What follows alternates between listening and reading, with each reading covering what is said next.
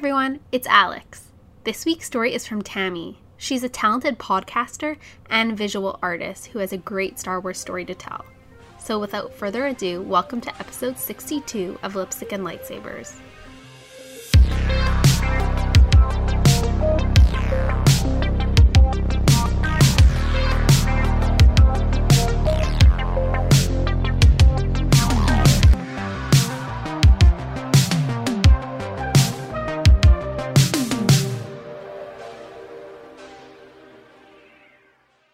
So I'm really excited to share my Star Wars story, and I'm sorry if it's not super touching or heartwarming, but this is what I have, so here we go. so, when The Force Awakens came out, I was really excited because I was with my family, I was visiting from college, it was Christmas, and it was just an overall good time. We went to the theater and made a day of it, and I had a really good time and I liked the film, but it never really hit me in the field feels. I also never understood Reylo from the first film, which is kind of funny because two of my best best friends love Reylo, and when they would talk about it during that time, I'd be like, maybe, but I don't see it, but I respect. you know, I was just like, cool, but I don't get it. And then The Last Jedi happened. And all I can say is when I saw the film, all I could think was, I cannot believe Rian Johnson is a Zutara stan. okay, so like, hear me out. So when when I was watching the film, all I could see were like the little things building up to it. You know what I mean? So when they started bickering on their Force Skype calls, I was like, hmm. When they touched hands on Luke's island, I was like, hmm, cave scene, hmm. When Kylo Ren obliterated Snoke and they freaking joined forces to, be- to defeat the Knights of Ren in a glory of blue and red badassery, I almost jumped out of my seat and I was like, give me all of this. Thank you. I was so hyped when I got out of the theater. I made a Reylo Zutara parallel ship video to Rewrite the Stars because that is the perfect song for both of them. Don't at me.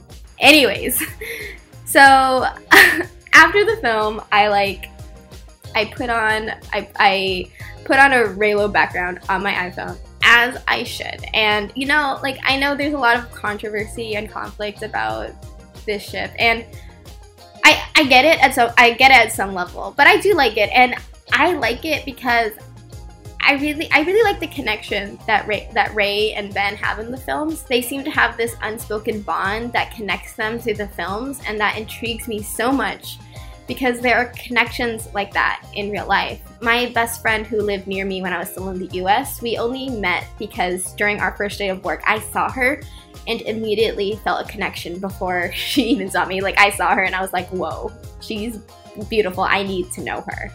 And not like in a romantic sense or like an attractive sense. It was just like, I want to know this person. you know what I mean? And two years later, I can consider her one of my best friends just from that specific moment. And I think that's really beautiful. And that's what I like about Reylo because I feel like they have that. Um, I'm an aromantic asexual and I don't really see Reylo as romantic or a sexual couple. And I think that's a part of why I like them. I started liking them before I ever realized I was aro ace. And I think I'm more interested in their connection, their their connection to one another. Like I guess you can call it a friendship, but it's a little bit more than a friendship.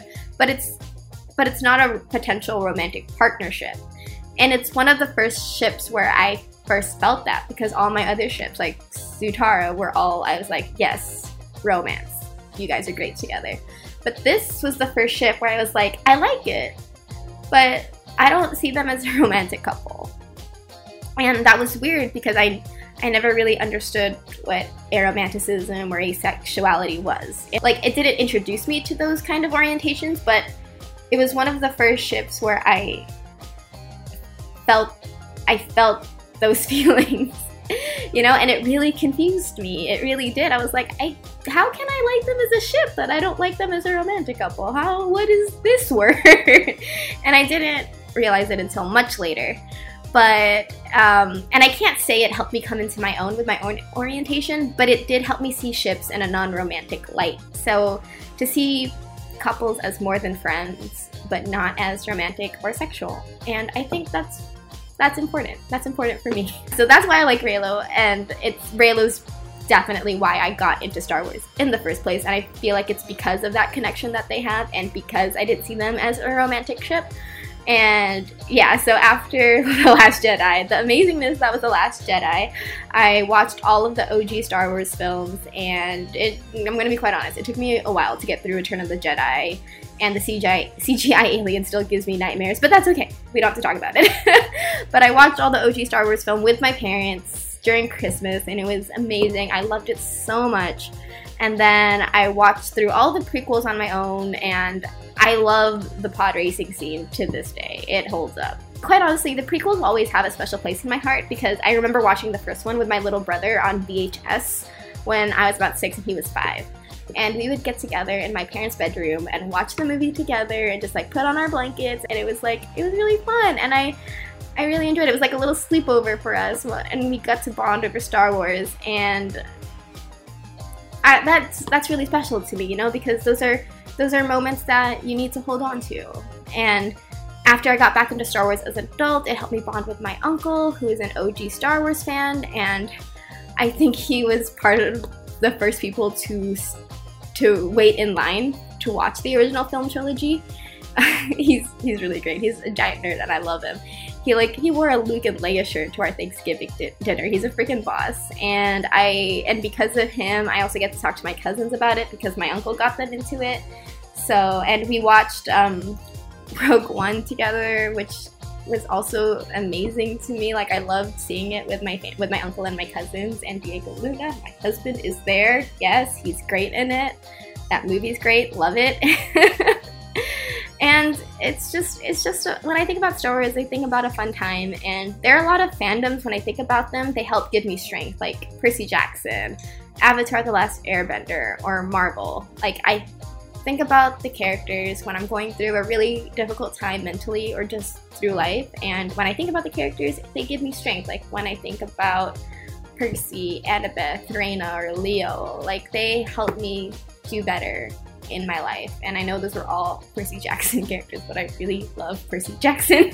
but yeah, they help me do better. And if I'm gonna be honest, Star Wars isn't one of those fandoms, but it does have something the others don't. Star Wars has a lot of good memories with my family who love the fandom too.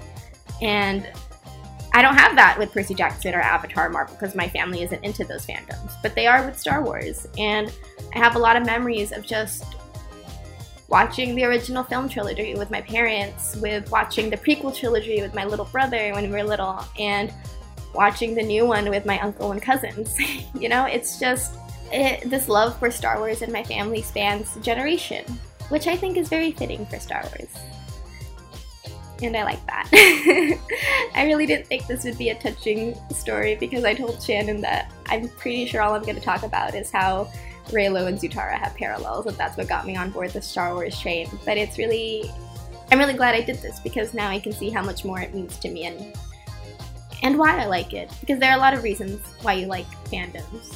I feel more than just the surface level. Because I I just thought my love for Star Wars was pretty surface level, but it turns out there's much more.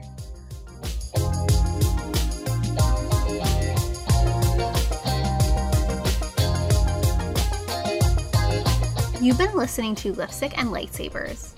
This week's story was from Tammy, and you can find her on Instagram at TamTamDoodles. If you'd like to be a part of the show, you can send in your Star Wars story to lipsticklightsabers1901 at gmail.com or send us a voicemail. And if you'd like to reach out to us, you can find us at lip underscore lightsabers and myself at Alexionis. I'll see you guys next time. Bye!